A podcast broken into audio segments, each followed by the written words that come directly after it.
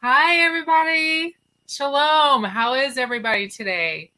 Welcome to the first episode of Preparing for Exodus. And I am so excited to be able to do this show and to share with you what Yah has been showing me and my family for a while. I'm very excited for this show. So once again, I'm Dr. Carrie Brown. I am a naturopathic doctor with Powerful Natural Health, and I am going to be discussing how to spiritually, mentally, and physically prepare and get ready for the wilderness and the end times. So welcome. I am super happy to have y'all here. So let's just jump right in. And hi, everybody. Hi, Lee. Hi, James. So today's title for this episode is going to be The Foundations.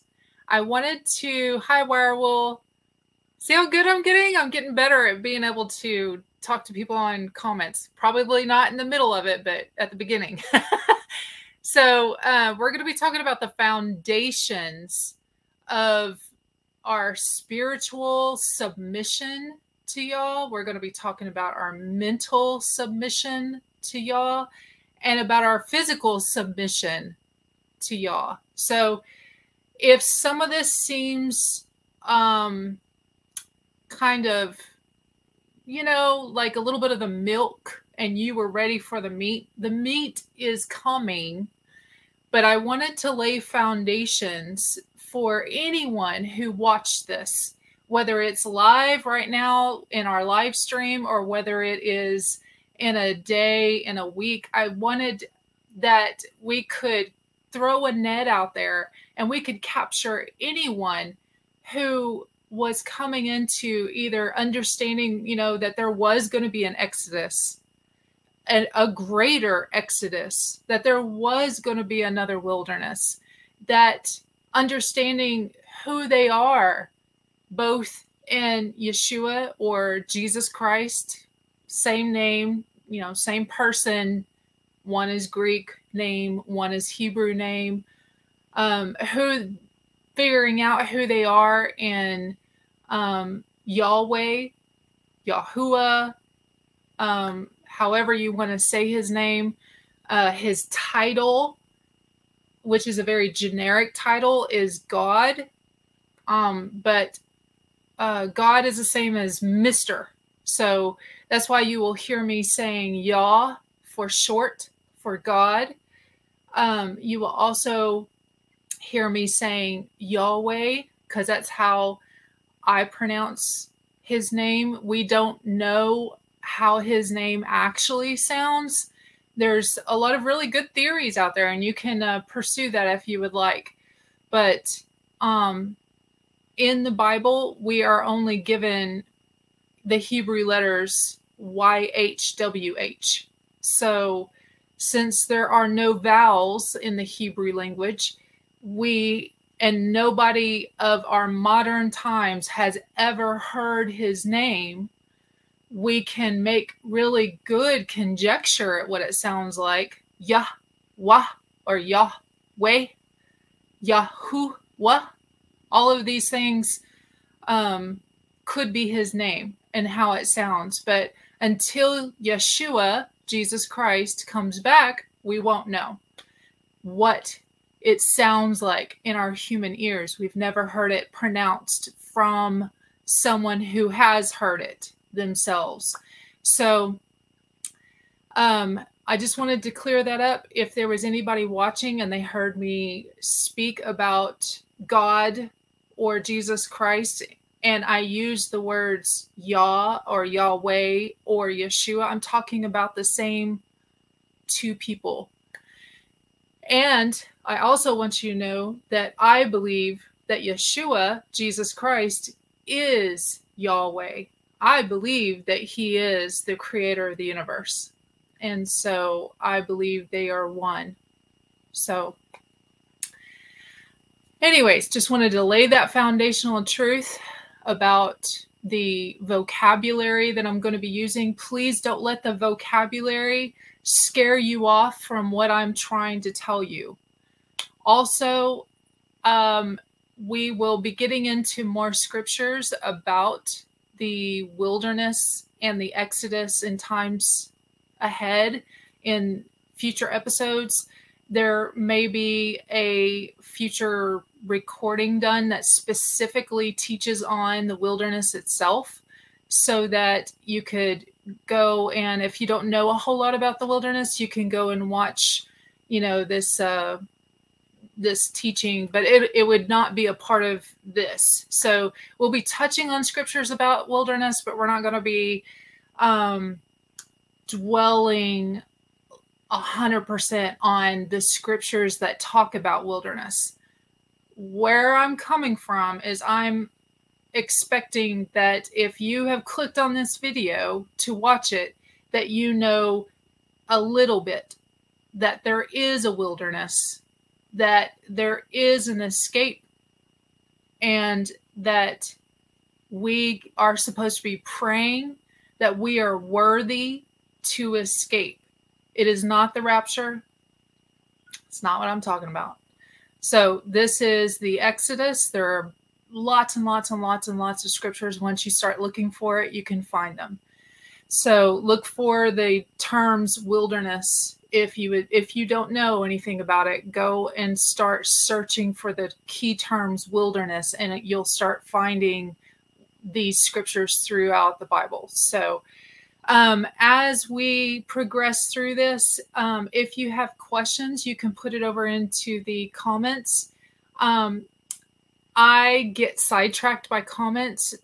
So I will, if there's a break mentally for myself where I can stop my train of thought and look at the comment, I'll try and answer you. Otherwise, I will be answering all questions at the end. And so let's jump right in. So I just wanted to clear all that up. So now that it's cleared up, let's jump right in. Okay, so remember I said we are going to be preparing spiritually, and we're going to be preparing mentally and preparing physically. So number one that we need to prepare foremost is prepare spiritually.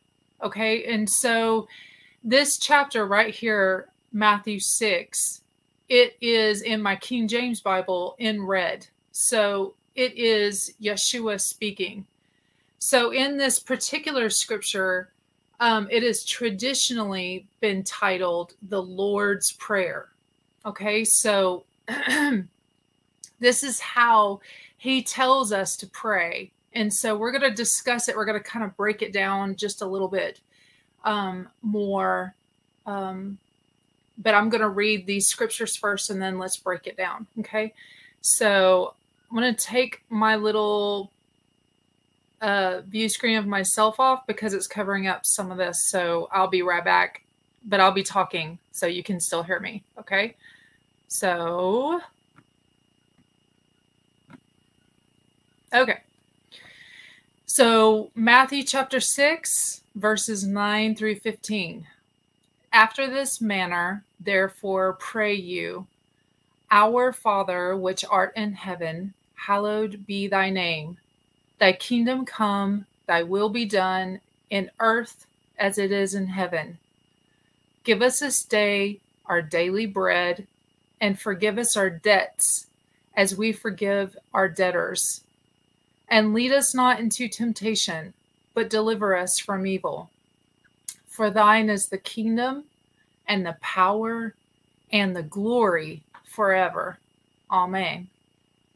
For if you forgive men their trespasses, your heavenly Father will also forgive you. But if you forgive not men their trespasses, neither will your Father forgive your trespasses. So let me come back into the screen so you can look at me.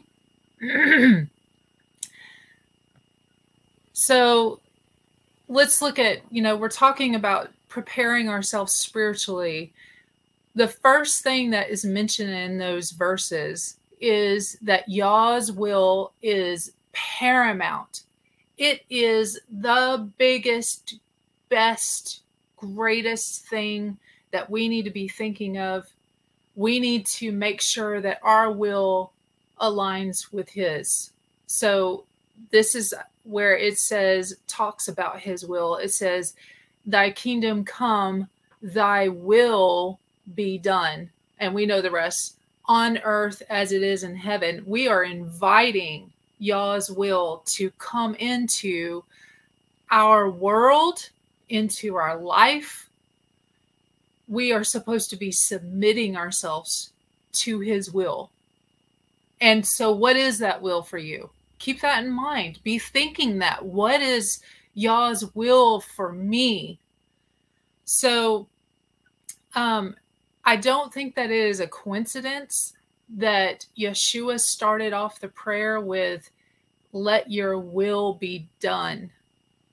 That is, you know, and since Yeshua is Yah, He's trying to tell you that we need to be submitting ourselves, number one, at the very beginning of the prayer, at the very beginning of anything that we are going to do for Yah, we should be submitting ourselves 100%. I have been, so my kids, they started me on saying, you know, like in this instance, submitting yourself 1,000%. I know that there is no such thing as anything above 100% because 100% is fullness, right? But somehow saying 1,000%, that's 100% times 10, right? To the 10th power. No, times 10.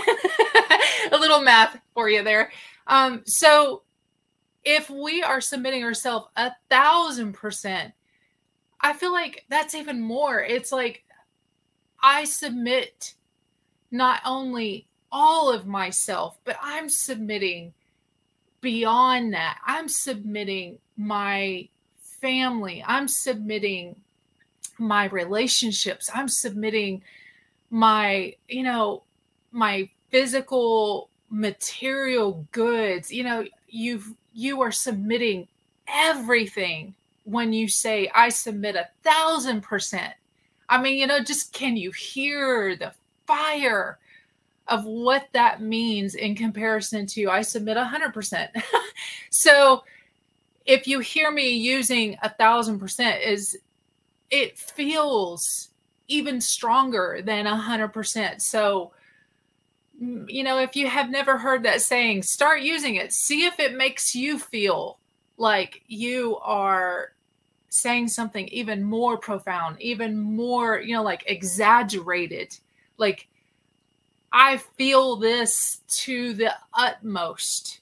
So that's what we are supposed to be doing with Yah's will. We are supposed to be giving 1,000%, 1,000,000%, you know, every molecule is supposed to be in submission, complete laying down in front of Him.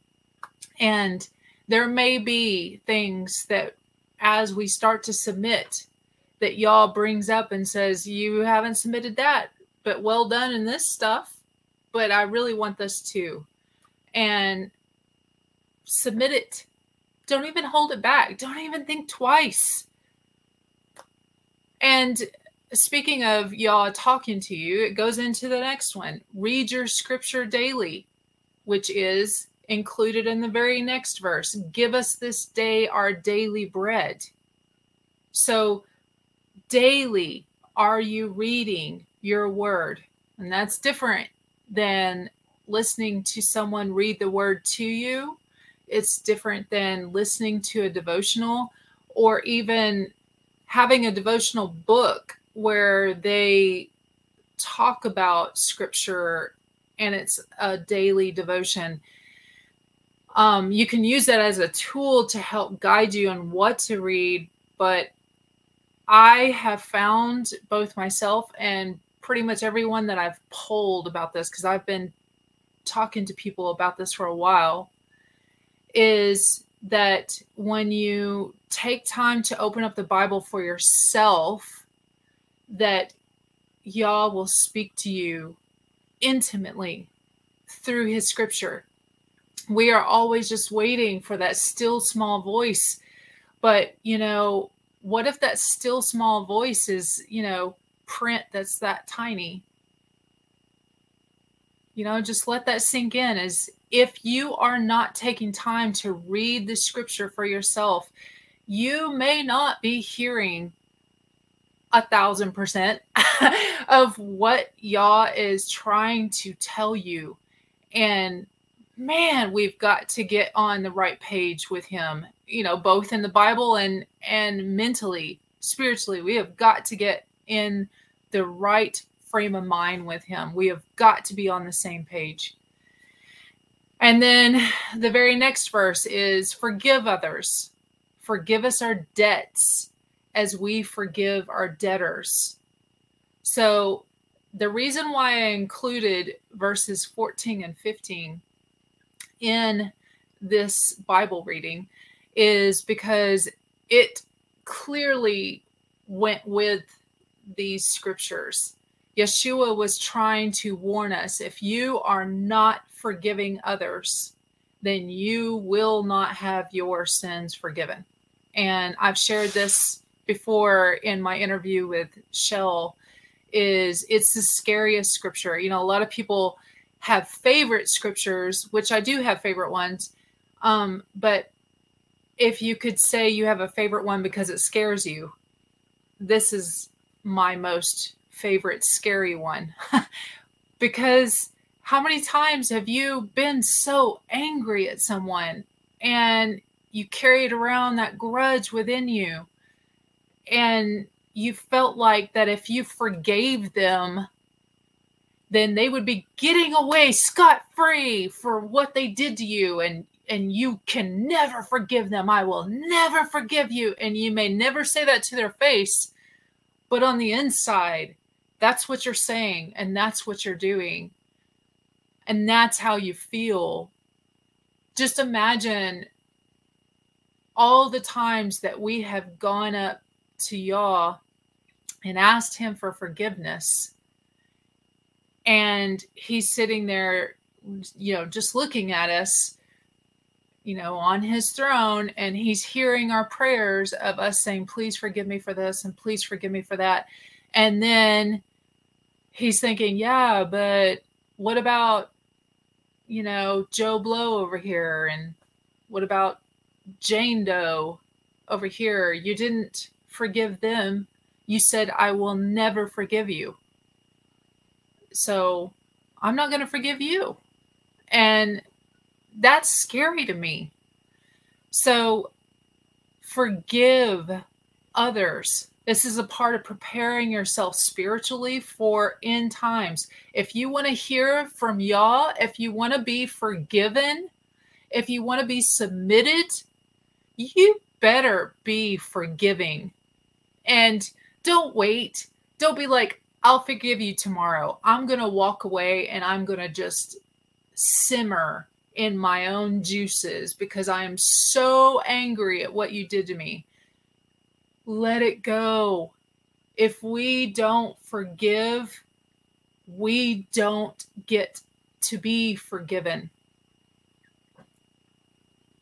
I don't know what that means on Judgment Day. It, to me, reads as if we won't be forgiven. I don't know. I don't know if there's other scriptures that add to this and help clarify it. I haven't run across them. It's a pretty heavy scripture. So, and that leads you to the next one where it says, ask to not be deceived. So this right here in King James, it kind of reads convoluted. It says, and lead us not into temptation, but deliver us from evil. When I was a kid, we memorized this. The first person of me and my brother to memorize it got $5. And so he won and I was sad. So my parents gave me $5 anyways, you know, love you, Mom. If she's listening, thank you for the $5. It meant a lot because I really wanted to beat my brother in this. But anyway, so whenever I was trying to memorize this as a 7-year-old or 8-year-old, I remember thinking, why would Yah be leading us into temptation? I didn't understand that because that seems like that was completely wrong. Well, my son's translation, he really likes the Complete Jewish Bible. And sometimes whenever there's a King James, you know how it is. You're reading King James and you're like, do what now? And so you go to other translations, you're like, okay, I got you now, you know? So when I went to the Complete Jewish Bible and I looked at it, they had translated it, do not lead us into help us to not be led into hard testing. And so what this is actually saying is help us to not be deceived and allow ourselves to fall for the evil kingdom's pitfall that is always right in front of you. And so this is our daily prayer. We should be asking to not be deceived. And so I have started praying for the last year. It's not every single day that I pray this specific way, but it is whenever I start seeing that there's like a big deception being rolled out by media or something like that, that I start praying that I will have eyes to only see what Yahweh wants me to see. I have ears only for what Yahweh wants me to hear. But I will warn you, what this does is it starts to pull off the blinders of the programming, the brainwashing, everything that you have been in your life. It will start to shed it when you pray this. So the reason why I warn you is because be prepared to be shocked when you see marketing or, you know, marketing ads, when you maybe watch an old movie or TV show that you thought was clean. You're going to see the brainwashing. You're going to see the programming. You're not going to be able to enjoy it anymore. What this prayer does is helps to pull you out of the deception that has enveloped this entire world. And it's a good thing. But just know that it makes you more peculiar, which is fantastic. But just be ready for it. Be ready to be more weird, to not enjoy the movies anymore, to not enjoy the music anymore. Even the music, you'll hear the, you know, the driving beat and you'll know, well, that's evil. That drive, there's something wrong with this. Like you'll feel it, you'll hear it, you'll know it. But this is important. You have got to prepare yourself spiritually to be wide awake. No more of this. Open your eyes. Open your ears. Go be used. Go and do what Yah is telling you to do. Go do it. So that's why we look at how Yeshua told us to look at these scriptures, how to pray, submit yourself, read your word daily so you can hear Yah, what he's telling you, not what he's telling Carrie Brown or Shel Wagner or Lee Carruthers or anybody else. Go read your Bible daily so that you can hear what he's telling you to do. Forgive others. Ask to not be deceived. Ask to have your eyes opened. Okay? So that's how you prepare yourself spiritually for what we are moving into. Okay. So the next thing we are going to be preparing ourselves for is the mental preparation. So we're going to be doing all the daily principles that we found in the Lord's Prayer. Okay, I know that I'm using the word Lord, but we know that it's Yeshua's prayer.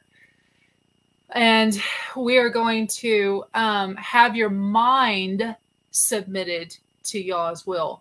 So it is pretty easy to submit your spirit and submit your mind at the same time. It is pretty easy to do that. But there has been times where your spirit is telling you to do something and your mind is saying, yeah, no, I'm not going to do that. Don't. Submit. Have the two join together. Okay, you're going to be a much happier person if you let your mind submit to your spirit, which is submitting to Yah. Submit. So I want you to, in the days ahead, before I say that, I would like to comment on what is happening in our world currently. We have a whole swarm of massive earthquakes happening in Turkey and Syria and some other nations that are kind of in that area. And there are video that's been coming out, and I saw them this morning. I haven't looked at any more since, say, around 9, because I started preparing for this video. And in the videos, it's showing people standing on a street corner. The earthquakes have already happened, but now the buildings are destabilized, and maybe there's aftershocks, and they've been destabilized, and then the aftershocks, it's just like, and then they just, and it's building after building after building, and the people are surrounded by buildings that are literally falling on their, falling on their heads. They're running. It's not falling. You don't see it falling on their heads. But it is an awful thing to see, because I think of, myself. Where would you run to? I've often thought about earthquakes and how scary it would be. I don't live in an area where we get them. Well, they're starting to happen in our area, but I haven't yet felt one. But I've thought, where do you run to?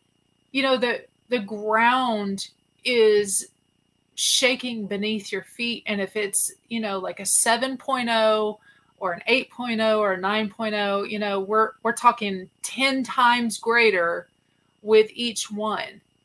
And I think it's 7.0 to 7.1 is 10 times greater. So from 7.0 to 8.0 is 100 times greater. I may be wrong about that, but I think that's what I remember reading. If that's true, whether it's 10 times or 100 times, that's still a lot. Can you imagine not feeling safe anywhere? You run out of your house because it's fixing to fall on you. But when you run out of your house, the ground beneath you is shifting and moving and probably cracking open in places, and the trees look like they're going to fall on you. If you are these people that are in a city, you have these massive buildings that are about to fall on you. And I imagine that it is a time of great peril for these people. And I feel really sorry for them.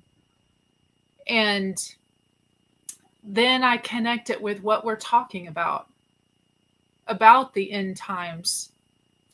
The Bible says that it is a time of trouble that the world has never seen. So it's beyond the buildings falling around your ears, because they've seen that. It's going to be beyond that. It's going to be beyond what we saw in World War II. You know, the horrors of all wars that have been in the past. It's going to be worse than that. It's going to be worse than Noah's flood. The stuff that happened before Noah's flood. The stuff that happened in Sodom and Gomorrah. I mean, just allow that to settle in your mind. That it's going to be a time of trouble that the world has never seen. And man, we have got to prepare our minds for that. And so, number one is realize that you are not alone. So going back to that scripture that we were just reading, at the very beginning, he starts off with our Father, which art in heaven. He did not say your Father, which is a very singular, you're all alone. He's calling attention to the fact that you are included in a group of believing people who are praying and going through the stuff that you are going through. You're not alone. He helps us to remember that he brought us all out of Egypt. You know, that's when he says he's your Father and he's my Father and he's their Father. He's saying we were all brought out of Egypt. All of us were. We're all in this together. We're not alone. Yay! And then in First Peter, man, I would love to do a video without crying. If there is a way to just... Anyways, so First Peter chapter 5, verse 9, it says that the second part of that verse says, knowing that the same afflictions are accomplished in your brethren that are in the world. You're not alone. And then 1 Peter chapter 5, verse 10, but the Elohim of all favor, who hath called us unto his eternal glory by Messiah Yeshua. After that we have suffered a while, make you perfect, establish, strengthen, settle you. So there may be some stuff that happens. You may be in an earthquake, standing on a street corner, and a building is falling nearby. It's going to strengthen you. It is going to establish you. It is going to make you perfect. I don't mean perfection. I'm not talking about perfectionist. I mean where in Yah's eyes, he's like, yeah, that's what I'm talking about. And he's going to settle you. That's what adversity brings. It brings a type of settledness that you can never get any other way. There is no way to get settledness other than through adversity. And I'm the very first one to tell you that I have actually asked Yah, can we not, is there a way for us to not go through, like if we're in the middle of some sort of adversity, can we please not be in the middle of this adversity? Can you please take this from me? Oh, I sound like Yeshua in the Garden of Gethsemane saying in his prayer, please if it's in your will, let this cup pass from me. But nevertheless, not my will, but your will be done. And see, he was perfect. He was established. He was submitted. He was strengthened. And he was settled. So that's where we're going to get in our minds, right? Yes. Right. And now we're going to prepare physically, okay? So back to the turkey example. When I was watching those videos, there was a mom that was holding a baby that looked like it was about 3 years old. Probably somewhere between 35 to 40 pounds, holding the baby like this and running. So I don't know how far she had to run. She probably took breaks along the way, but she was getting out of danger and she was taking that child out of danger. So, oh, that gets me because I imagine, you know, these poor people. So you can't have a high functioning body that is picking up either a heavy go bag or picking up, you know, gallon jugs of water because you know that you need water and you're running. Or Lee had a dream that she shared over in our Telegram group where she said that they had jugs of gasoline that they were filling up and they were so heavy. And, you know, we have got to have a high functioning body for what is about to come. We have got to have the ability to pick these things up and manhandle them and move them where they got to go. We can't do that if we don't have a good foundation. And I'm talking about our diet, the nutrition, which it used to be nutrition came from our diet, but I think we are all aware that there is no longer high nutrition in our food supply, commercially grown food supply. So we need to have nutritional supplements. We need to have hydration. Okay. And so that I'm going to be talking about that. So if anyone has heard me talk, you know that I beat the anti-inflammatory drum over and over and over and over because I'm going to be real honest. I did not have it settled in my mind what sort of nutritional program would work for everybody. Whenever I first graduated as a naturopathic doctor, there were several diets out there that I was like, well, that's good, but that's also good, but that's good.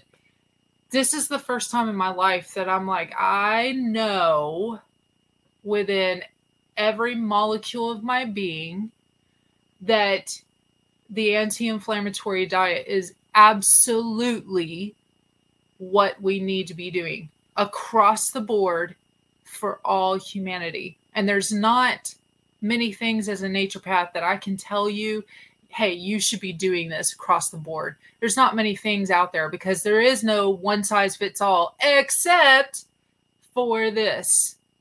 Okay, so what an anti-inflammatory diet consists of is no GMOs. And unfortunately, most grains are GMO in the United States. So if you can find non-GMO, you know, corn, which corn is really, that's really messed up, y'all. I mean, corn is something that, even though it says it's non-GMO, they have come out and said that it most likely it's been polluted by the cross-pollination of our bees and our hornets and stuff like that. So corn is and wheat. Those two, even though it says non-GMO, you might be getting into GMO stuff. So get away from the GMOs as much as possible. Do your best. yes, it's going to be expensive to buy the non-GMO, but your body will not function without getting rid of these things. Okay. So, and if you don't know what a GMO is, it is not taking an apple tree and splicing it. An apricot tree and splicing it with a plum tree, and you've got a pluot fruit. That is called hybrid trees. These are hybrid. They are not GMO. GMO is where you take the apricot tree and you go in with a shot, if you could get into the bark somehow. I'm sure that they have some sort of way to get the genetics of an apricot into the apricot tree and cut into it. They would go in and they would take out portions of the DNA chain, and they would splice in rat DNA, alligator DNA. I'm literally not joking. Go look this up. All the things that they think that an apricot tree needs, and I'm saying apricot, but, you know, they haven't really done a whole lot to apricots, but, you know, I'm just using it as an example. They have really done it to pork. If you are eating pork, stop eating pork. They have spliced it with human DNA to make it grow faster. They were doing that in the early 90s. They ended up having lots of death in the pork industry. And so they, I guess, continued on trying to figure out how to make the pigs raise, you know, get to slaughter weight faster. And they, I guess, perfected it, because I don't know if you've realized, but in the last, say, 5 to 10 years, there is bacon in everything. Where did all these pigs come from? Well, they are genetically modified to grow really, really fast because they're a cheap animal to raise. And so across the board, it's nasty for you. Don't eat pork. But let's go back to the apricot. Is if you are eating that apricot that has got the, you know, the rat or the other bugs or whatever, they're even splicing in bugs' DNA that have a natural pesticide in them. They're splicing that into our crops so that the crops will then grow a type of natural pesticide so that bugs will stay away from them. But that doesn't stop them from spraying them with a whole bunch of stuff. So what is all this doing to our bodies? Can you imagine eating that? Can you imagine how your body... There is actual out there scientists who have been studying what does spliced DNA of the rat, of the bug with natural pesticide in it, of the snake, of, you know, what does this do to our genetics when we consume it? So that has been the real problem. Just at the very, very foundational level, we can't digest it. And so that's why we're becoming really inflamed, is because almost everything has been GMO'd. So stop eating the GMO stuff. Your body will thank you for it. Don't eat anything that's been sprayed with pesticides. I mean, you know, that's a no-brainer, but the pesticides are killing things. If they kill living things, you are a living thing. It will eventually kill you. It will build up in your tissues. You will become sick. You'll have this illness that doctors won't be able to figure out. And you'll just slowly get to be worse and worse and worse. So don't eat anything that's got pesticides on it. So that means organic, okay? Non-GMO, organic. No processed foods. the processed foods more than likely has all these inflammatory things in them. Don't let somebody else handle your food. You cook it. You process it. It will be the most assured that you are getting good nutrition into your body. So in my last show that I did with Nitsa and Shell, we had talked about coffee and tea and caffeine being inflammatory. In small amounts, in small quantities, because I went and looked this back up. So it is allowed in small quantities. That does not mean a pot of coffee. That's not small. If that's small to you, that's actually large. That's a large amount of coffee. Okay, stop drinking that much caffeine. What I mean by small amount of coffee is 4 ounces of coffee. Okay, I do understand that we are dealing with a nation that has such low thyroids and adrenals and such low energy from other situations with our iron and copper that sometimes you got to do what you got to do in order to get up and go do your day. Okay. And so, yes, it's okay to have a little bit of caffeine, but I'm talking a little.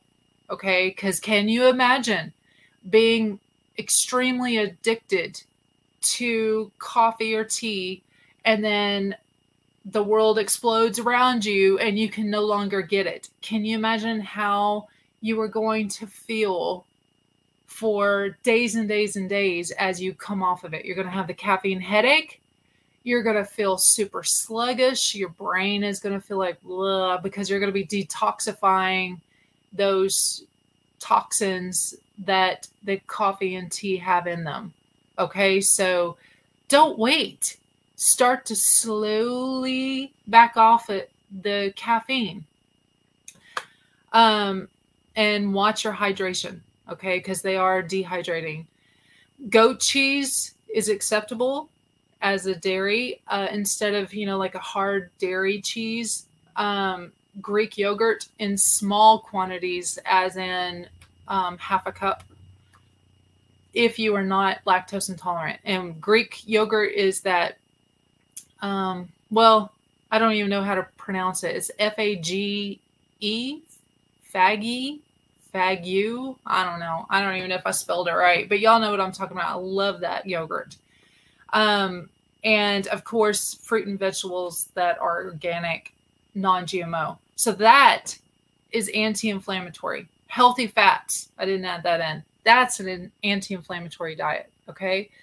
So I understand that fixing your diet does not resolve everything. Okay. I didn't mean to say, oh yeah, I did.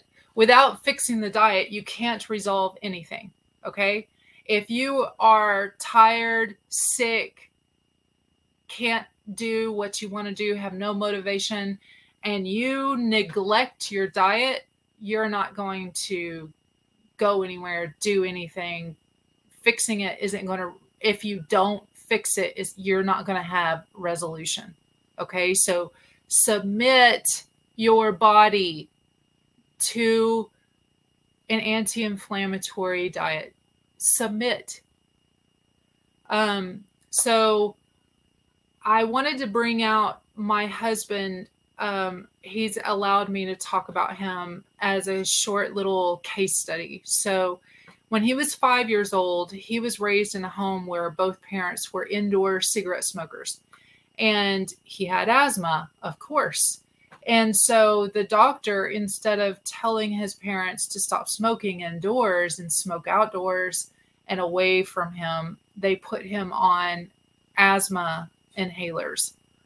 He was on asthma inhalers for 50 years. That's not an exaggeration. That's not rounding up. It was a solid half a century of asthma meds, because once you get onto asthma meds, sometimes it's hard to wean yourself off of them because you start being afraid that you can't breathe, without them. There's a mental tie to them. So it's one of the hardest things as a naturopath to wean people off of. That's a pharmaceutical med. Asthmatics have a really hard time with that. Well, we have tried so many different things with my husband to try and help him with that. And of course, he wouldn't get off his asthma meds. He tried so hard, but then he would have an asthma attack. And it would be a random asthma attack because we didn't know what was triggering his asthma. We couldn't figure it out. And because there were so many things, you know, we thought he was allergic to the world, you know. So he ends up getting high blood pressure because 50 years of being on an asthma med will raise your blood pressure. He started to have acid reflux. He started to have some other neurological things that were starting to happen to him. And I started to, you know, as his wife and also as a naturopath, I was watching him, and he didn't know this at the time. I've told him since, but I started getting really nervous, and he would go to sleep at night. And when he had finally gotten into a deep sleep, I would lay my hands on him and I would ask Yah to heal him, because I didn't know how much longer he had. And then COVID rolled around. We both got super sick. And then after we finally climbed out of bed for a solid month of being in bed with COVID, we finally were done in 2021. And then we were sick every week. We caught everything that came around the corner. We caught every virus. And if we weren't sick with every virus, we had allergies. And it was every week. And I started to wonder what is going on. And deep down, I was like, you know, you've got a lot of head knowledge for naturopathic things, and you're not doing them. You're just doing the bare minimum, because I wasn't submitting.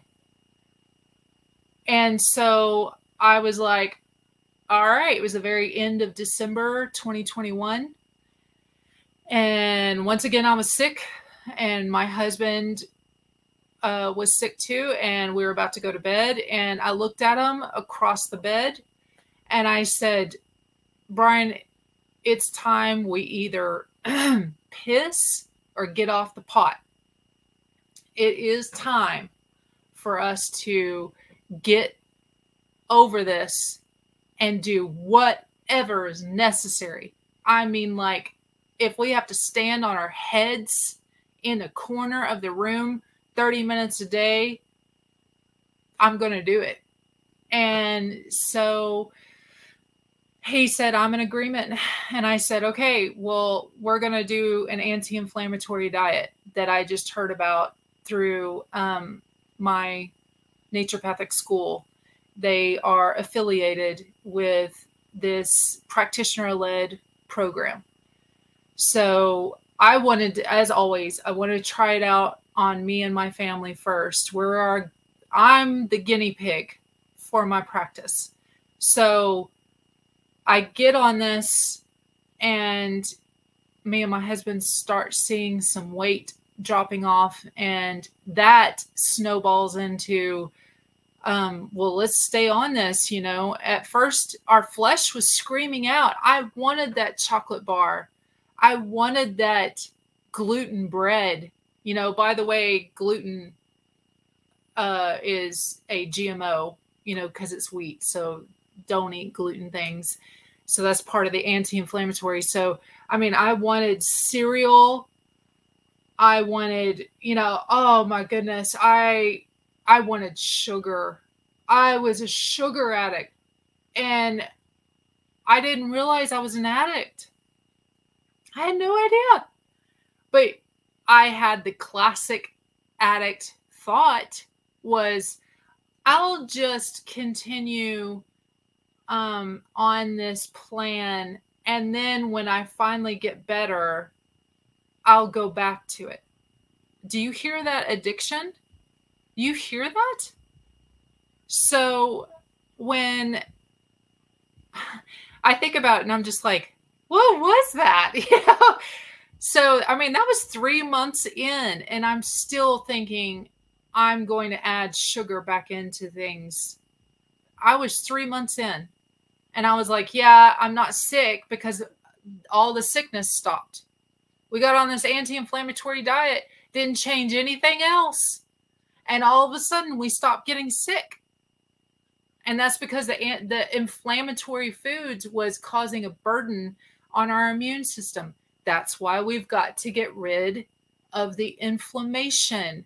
We've got to get rid of the foods that cause inflammation. The spike protein causes it. I'm not going to go into that because I don't want to get this video banned on YouTube. So just using that word, I hope I didn't, mess up the algorithm or anything. But so me and my husband were on this anti-inflammatory diet, and we still are on it. I will always be on it. And it's not a diet. It is a nutrition program. It is a way of eating. We've been on it since January 1st, 2022.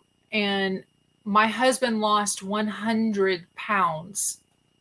That 100-pound weight loss was not because he starved himself, and it was because he was carrying so much inflammation around. He had so much water weight. I should have loaded a picture of him so that I could show you what me and him looked like at the beginning. Maybe I'll do that. I'll put it over in a Telegram group. If you're not a part of our Telegram group, go over there. That's where we communicate with each other, and we fellowship with each other, and we pray with each other. Go over there. I'll upload pictures and you guys can see. It literally looks like we had been stung by a bee. We were so round, and it was inflammation. That's the classic sign of inflammation is roundness. The hoods of your eyelids will be so puffy that it looks like your eyelids, like it's falling down your eyelids. These used to be so puffy. I literally was watching videos on, things I could do to make this go away. And now that I've stopped eating inflammatory foods, these shrink. It's not fat. It's inflammation. It's not something you need to go see a plastic surgeon and have removed. You're removing a symptom of inflammation. So my husband has lost 100 pounds, where he used to come home from work and just lay in bed. He is so energetic that it's almost okay, it's just too much energy, but he feels so good. Sometimes I just watch him just puttering around and doing this and doing that. And it's how he was when he was in his 20s, and he's 55. He not just lost 100 pounds of weight. And this is not about weight loss. He didn't just lose 100 pounds of weight. He regained himself. He regained energy and life, and he just feels so much better in his own skin. And now, he started having so many back problems. He started having so many knee problems. He couldn't work out because everything hurt. Now he's we're going to go on this 8-hour hike to go up to this place called Guadalupe Peak here in Texas, and we're going to take pictures and, and it's 4 miles up and 4 miles down. And it's I think at the very top, it's 8,500 feet elevation. And I don't mind telling you, I'm kind of do we have to? I mean, I'll absolutely go do it. But I just love that he has so much energy. So I myself have lost 50 pounds. But I only share with you my weight loss, how much pounds I've lost, because I want to tell you that all of us here in America, for the most part, 90% of us really need to shed pounds because you can't run. You can't scoop up those babies. You can't exercise to prepare yourself. You're going to have such a weight on you, literally a physical weight of the extra pounds, that you're going to feel extremely tired. You're going to feel the burden of it. So submit yourself, okay? Submit yourself to eating an anti-inflammatory diet. It doesn't have to be what I offer. This has nothing to do with me. This has nothing to do with my practice. This has nothing to do with my reputation. This has everything to do with Yah and his people and getting us ready, okay? So go Google the Mediterranean diet. That is anti-inflammatory. Shell found a cookbook that she had had for years, and she pulled it out. It was anti-inflammatory, and it's basically the Mediterranean diet. Go find it. Look for it. Go to the library. Check one out. Go prepare yourself. Submit yourself now, today. Don't let it be like, okay, on payday, I'm going to do that. Don't. Submit now, okay? So, back to our slide, the nutrition found in most foods is lacking, that it takes vitamins and liquid minerals daily. So you need to find a vitamin that works for you. And the reason why I say that is because if I recommend a vitamin, it might make your stomach upset. It might not work for you. We have 3 different vitamins that we take here in our family because we have found that what works for me doesn't work for this person, works for that person, doesn't work for this person. So yes, it's kind of expensive doing that. If you can find a vitamin that works for all the people in your family, then go for it. I do one that's a powder, and I mix it with water and squeeze lemon with it and add stevia. By the way, I use stevia instead of sugar. And it's kind of like a little juice drink, sort of, without juice. Well, it's got the juice of the lemon. So anyways, it is a juice drink. It's really good. I had one like about 15 minutes before I did this video. So I'm like, yeah. Whenever I'm done with this, I'm probably going to go jog around the house a couple of times or something. It's really pretty out, so I jog outside. I can't jog because my back hurts, but, and Yah is going to heal that. I am believing for that. So you need to have liquid minerals daily, the ones that you can find in natural health food stores that are colloidal minerals. Those are the ones that you want. Add them to your water. Follow the instructions on the back of the bottle. These are the signs that you have nutritional deficiencies. If you did not know some of these, I didn't list all of them. This is not an exhaustive list. So if you're chewing your nails, yes, that can be that you're anxious about something, you have stress, but for the most part, it means you have a mineral deficiency. If you have the ridging in your nails, that's a mineral deficiency. I'm not going to stick my tongue out, but I was to stick my tongue out, I don't have it, but some people do. They have teeth. It looks like their tongue has pressed up against their teeth, and that it's like teeth indentations. That's a sign that you have a nutritional deficiency. You're not taking in nutrition like you should. Might be a methylation deficiency. If you have pain on the outside of your arms, when I don't take my minerals or vitamins like I'm supposed to, someone can literally just barely touch me like that. And I'll be like, ah. And I used to not understand what that was. And now I understand that's minerals. So, when I found that out, I was like, wow. And the same thing with your thighs. This is your thighs down here. The outside of your thighs, if they are sore, if touching them gently hurts them, that is a nutritional deficiency. If you're getting Charley horses, of course, that's a nutritional deficiency. If you are wanting crispy things like chips or sour things like those sour candy things or any sort of sour anything, that is a nutritional deficiency. If you're wanting to eat ice all the time, that is a nutritional deficiency. And if you have dry, brittle hair or nails, if your nails are always cracking and splitting and breaking, nutritional deficiencies. So hydration. Are you drinking enough?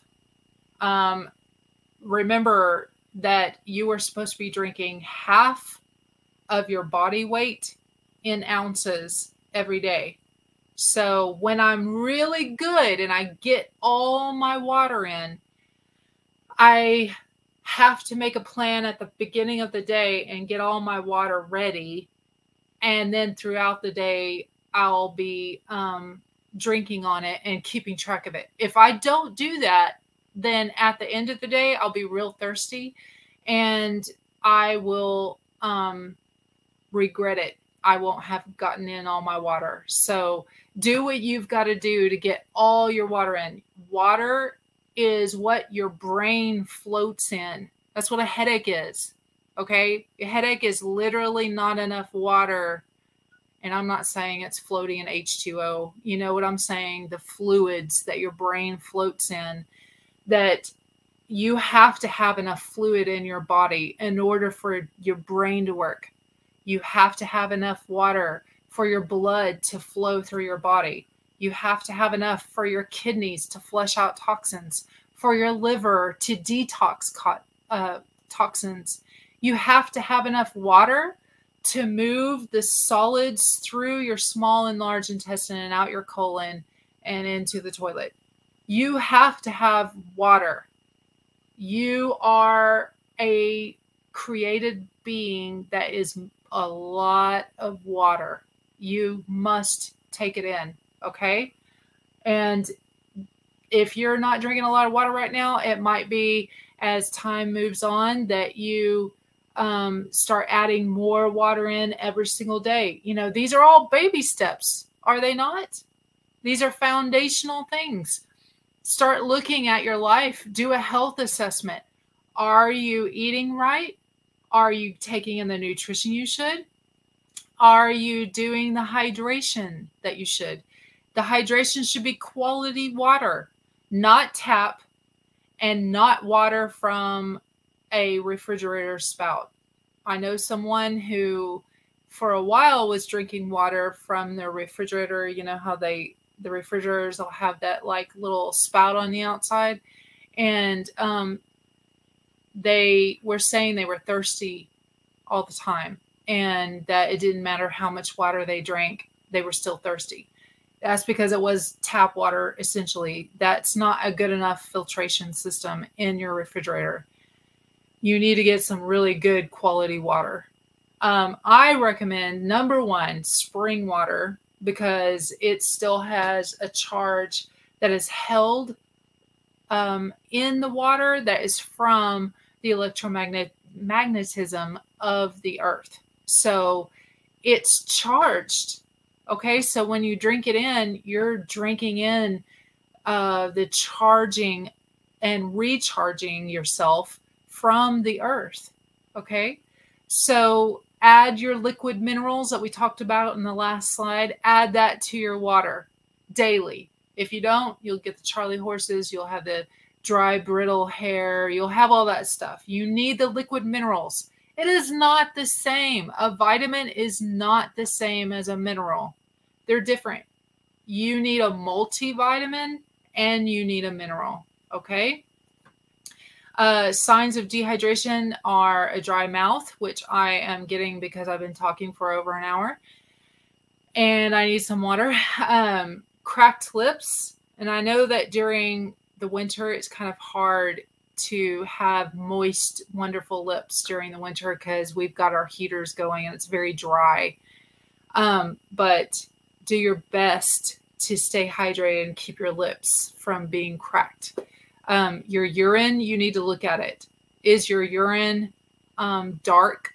Is it yellowy? If you were to pour it into, like pee into a cup, would it look like lemonade? Because it's not supposed to. If you're hydrated, it's supposed to look almost as clear as water itself. So, I didn't add this. Are you using the restroom every hour, peeing? Because if you're not, then you're not hydrated. If you're not drinking enough water, you will become constipated. And, to be gross, your poop is going to not be the right consistency, and you're going to have some real issues. So drinking water will really help with that.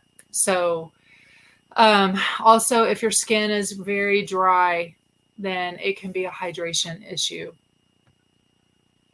You need to exercise. Your goals should include thoughts about having enough strength to quickly leave your home or leave your work or your place of business should the need arise. Wherever you're at, can you, like that lady in Turkey that had that, 3.5, 4-year-old kid, and she's running, can you do that? Can you do it? Even if I'm not telling you to do it for a mile. I'm not telling you to do it for 20 miles. I'm telling you, can you just scoop up a weight of, say, 20 pounds, whether it's jugs of gasoline, like Lee's Dream, jugs of water because you're grabbing water and running? Is it your go bag? If you don't have a go bag, you have got to have a go bag. Okay? Get a go bag. This is not my notes, and I meant to tell you guys about it. So remember when all that balloon stuff was going on Friday? They hadn't shot it down yet or anything. So I've mentioned before that we live near two very important bases in Texas. And we were leaving. It was cold. It was 30 degrees, something like that. And we were leaving where we are at, and we were driving home. And where we live is a very dark country, so you can see the sky really well. And there was something that was shot up into the sky from the direction of one of those bases. And we were able to see it because we have such a dark night sky. And no, it was not Starlink, because we have the app for that. And we opened it up just to make sure. And Starlink was nowhere near us. It was over there in Utah or something. And so I don't know what was shot up into the sky. But it did have me and my husband, who we were currently babysitting our 2-year-old who was with us in a car seat behind us, worried. We were in, it was dark country road. We were a good 25 miles from our house of rough terrain. And I mean, not like up and down mountains, because we don't have mountains here, but, rough as in barbed wire fences, wild animals, just like lots of crazy terrain that we would have to cross if there would have been an EMP attack in that moment. I don't know what they were shooting at, but thankfully nothing else was shot up into the air. And my husband looked at me after we marveled at what we had just saw. We tried to get it on our phone. And of course, when you try to pull your phone up fast, you just fumble. And you can't get your camera open fast enough. So you're just going to have to trust me. My husband, after the excitement kind of died down just a little bit, he looked at me and he was like, we don't have a go bag. We don't have anything in this vehicle, because we had taken my daughter and son-in-law's vehicle so that we could have the car seat to babysit their daughter. And so we had no go bag. We had no water. We had no warm blanket. And we had a 2-year-old that had a coat. And I had a coat, but my husband didn't. And we would have been crossing rough terrain. That's if there would have been, worst case scenario, EMP attack or some sort of bomb or something. So it drove it home to us in that moment. Be prepared. And I wanted to share that with you, is that I was imagining myself in the rest of the drive home, what it would have been like walking with only the flashlight on our cell phone, no flashlight to be had anywhere. I don't think, okay, so I live in Texas. We can freely carry guns and ammo and stuff. I don't think my husband even carried a gun. I think we literally just left the house willy-nilly without even thinking about anything and preparing for anything. So we would have been without a flashlight crossing crazy terrain with wild animals everywhere. And who knows who we would have been coming in contact with a 2-year-old that we would have probably had to have strapped to our back in freezing weather with no food and no water for 25 miles. We would have been walking the entire night. And the idea of that settled into me in a way that has never settled into me before. And that's what Yah is trying to say to us all, is prepare spiritually, mentally, physically, get ready, have a go bag, get ready to scoop it up, jog to your truck or whatever you got to do to prepare yourself. If you are too sick to even do any of this stuff, then ask y'all, what is my baby step? Help me, Father. I want to submit to you.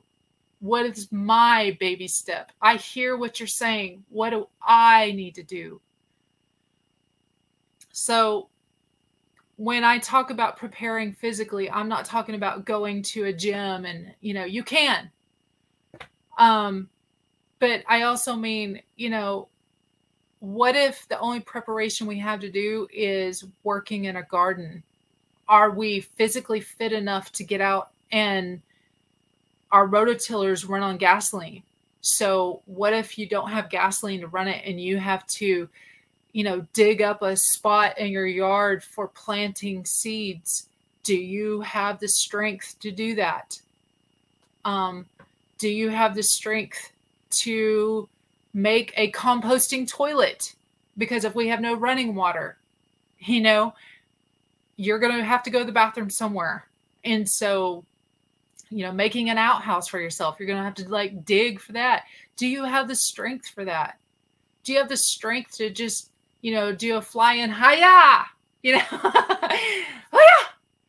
Do that. If you can't, if you're just so weak that maybe you can't do anything else, just do some fly-in hi-yahs, ha, hi-yah. Do some high kicks, stretch. Don't do yoga. Repent. If you have been doing yoga, and I'm telling you straight up, you need to repent of that. Think about what your goals are while you're exercising. If it's, I'm working out so that I could do a 25-mile trek with a 2-year-old strapped to my back, and I don't know how she would be strapped. I mean, I guess I'd be holding her, or I was thinking I could take my coat off and strap it around her, and it would be like a papoose to hold her on me, but then I have no coat. So, I am going to be working out with that in mind. And that's what you need to be doing. You need to be working out with the thought in your head of, what am I preparing for? What is my personal health goals? Okay. So I would really like to talk about fear for a second. I have talked about some fearful things, and I don't want that to be something that this show is about. You can go anywhere you want. You can be filled with fear all you want to. If you just have one of those wild hair days where you just want to check out the headlines and there's nothing wrong, hear me. There's nothing wrong with checking out the headlines. Just don't let that fear just permeate you. If it starts being where you're like, whoop, all right, I'm feeling fear. Close it. Go do something else. Go dig that hole. Go dig that outhouse hole. Your neighbor's going to be like, what are you doing? And you'll be like, I'm digging a hole. And they'll go, why? And you'll be like, you know why. And if they don't, then, you know, hey, that's on them. So anyways, so we need to get rid of fear. We should not have fear of man. We should not have fear of this world's systems. We should not have fear of being ostracized or alone. You're not alone. We should not have fear of bodily harm, and we should not have fear of death. We should be like Noah, what he went through while he prepared that ark, the amount of ridicule and the amount of probably the worst mental stress. He just let it go. He continued forward. He submitted 1,000% to Yah. He submitted not only himself, but he submitted maybe all the resources that he had to this. He submitted his wife and all of his sons and daughter-in-laws to it.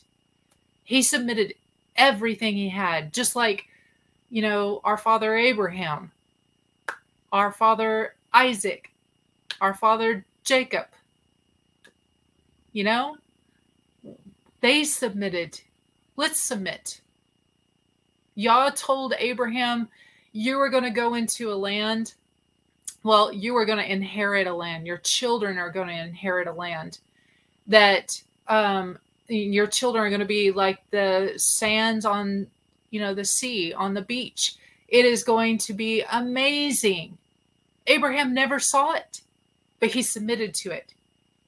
And Yah said, come out of Canaan. In which we could say, he's telling us, come out of Egypt, come out of Babylon, come out and come out of her, my people. And Abraham, without ever having seen the promise, he never saw it. He went anyways. Just let that set in. Are you submitted spiritually, mentally, and physically for this? And let go of your fear of death. You might be in an earthquake and you might be in the building and the building falls on top of you. Death is quick. It's no different than this stupid cardigan that kept falling off of me during this stupid... Like this is death. This is death. You're just shedding something. You're shedding your physical body, but to be absent from this body is to be present with him. We shouldn't be like, just let go of that fear. Let go of it. Okay? We're not preparing because we're going to beat death. We're preparing because Yah is telling us to, and because we might be the people that need to minister to our families, to our friends, to our neighbors, and spread Yah's love and be his hands of love and mercy and grace. But we can't do it if we're not submitted ourselves. We can't do it if we're so sick and tired and lazy that we can't do it. So prepare now No fear. No fear. So that's all I've got for you guys. I'm going to look through the questions here real quick and see if I can see any. Oh, y'all were really talking. Let me see if I see any questions here. Shalom, everybody. Hello. Oh, I like this. James said, we must become less so he can become more for his will to be done. That is so true. I literally was just thinking about, it was John the Baptist. John the Baptist said, you know, it was just in my head. I must become lower so he can become stronger, better. How's that for butchering a paraphrase? But y'all know what I'm talking about. That's John the Baptist talking.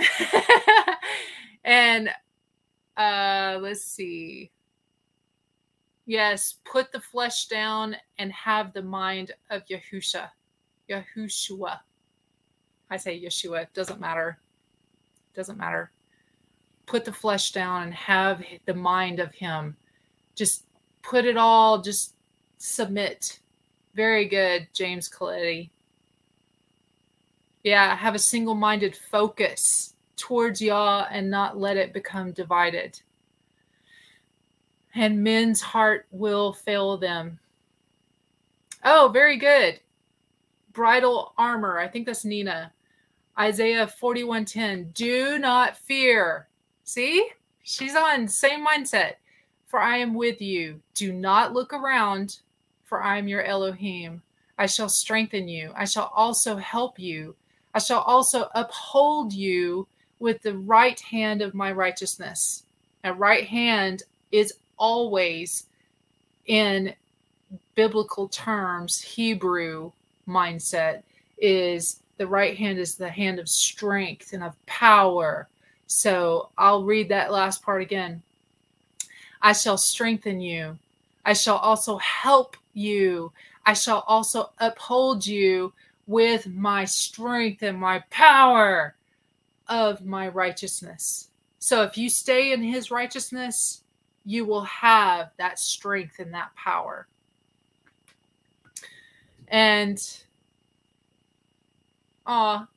thank you, Lee. Yeah, I know. Sometimes we do love him so much that it's overwhelming. And I don't think that, just the only thing that I hate when I cry on these is I just worry that it's distracting. And so that's why I'm like, stop the crying. Another scripture, Deuteronomy. Let me see if I can, looky there. I'm getting so good at this. Deuteronomy 31:6. Be strong and courageous. Do not fear, nor be afraid of them. And who is them? The powers that be, which is controlled by the evil kingdom. It is Hasatan and all of his evil kingdom working out all these evil plans. Be strong and courageous. Do not fear them. Don't be afraid of them. For it is Yahweh, your Elohim, who is going with you. He does not fail you nor forsake you. He will never forsake you. Never.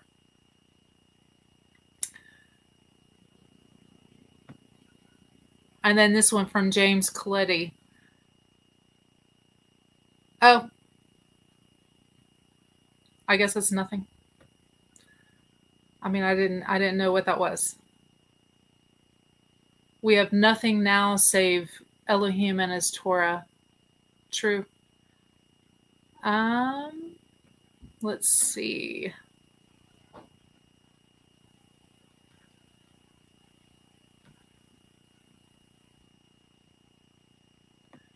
I like this. I do agree. So many of our sicknesses that we say are from the enemy are really from ourselves, being our own worst enemy, not taking care of ourselves. 100% agree with that. 1000% agree with that. Oh, gosh. Oh, and this is from Lee. Amen. Dr. Carrie, absolutely, Nina. I spent 11 years in home health begging people to change their diets and lifestyle. Diabetes, CHF, HTN, most refused. They couldn't set their flesh aside. Yep. Are we going to be that way? I'm not going to be that way. I'm going to set my flesh aside. I'm going to submit. Yeah, like this. Being an Eagle Scout, I often think about the Scout motto, be prepared. Yes. Love that. And then Lee, we are back doing our 3-mile hike inspired by your encouragement. That is so fantastic. I love that. We got to keep moving, don't we? And then Shell said, this has been so good, Carrie. I was cleaning out my kitchen cabinets, letting go of items I no longer need so I can eat anti-inflammatory. I love that. Hey, that inspires me to say one last thing, and then I'll close, is if there is something like, okay, say you choose to do the anti-inflammatory diet and you are going to give up, say, sugar, anything that's got sugar in it, you are going to give it up and you're going to use stevia. Okay, that's what we did. Stevia is good. Don't use anything other than stevia. There are a couple other things you can use, but it's for another talk. Get rid of the sugar that's in your cabinets. Get rid of the products that are going to be a temptation. Today, you're going to be like, yeah, let's go. Woo! And then tomorrow you'll be like, yeah, all right. And then the next day, sure would like some sugar. And then the next day you're digging around. Where's the sugar? Where's the sugar? So settle it in your mind. Go get rid of whatever it is that's an anti-inflammatory, no. Get rid of anything. If you're going to do this, if you're going to submit, let it be full submission. Okay. Yeah. Shell says that she uses xylitol and monk fruit. Yes. So that's all I got for y'all today. And I really pray that this was a blessing to you and that you will allow y'all to, sorry, I'm trying to get there. There we go. I pray that y'all will be allowed to work in you, to work through you, that what he's telling you to do is not too hard. It's not too hard. So I pray that you will allow yourself to be physically and spiritually and mentally healed. I pray that with all my might. Shalom, everybody.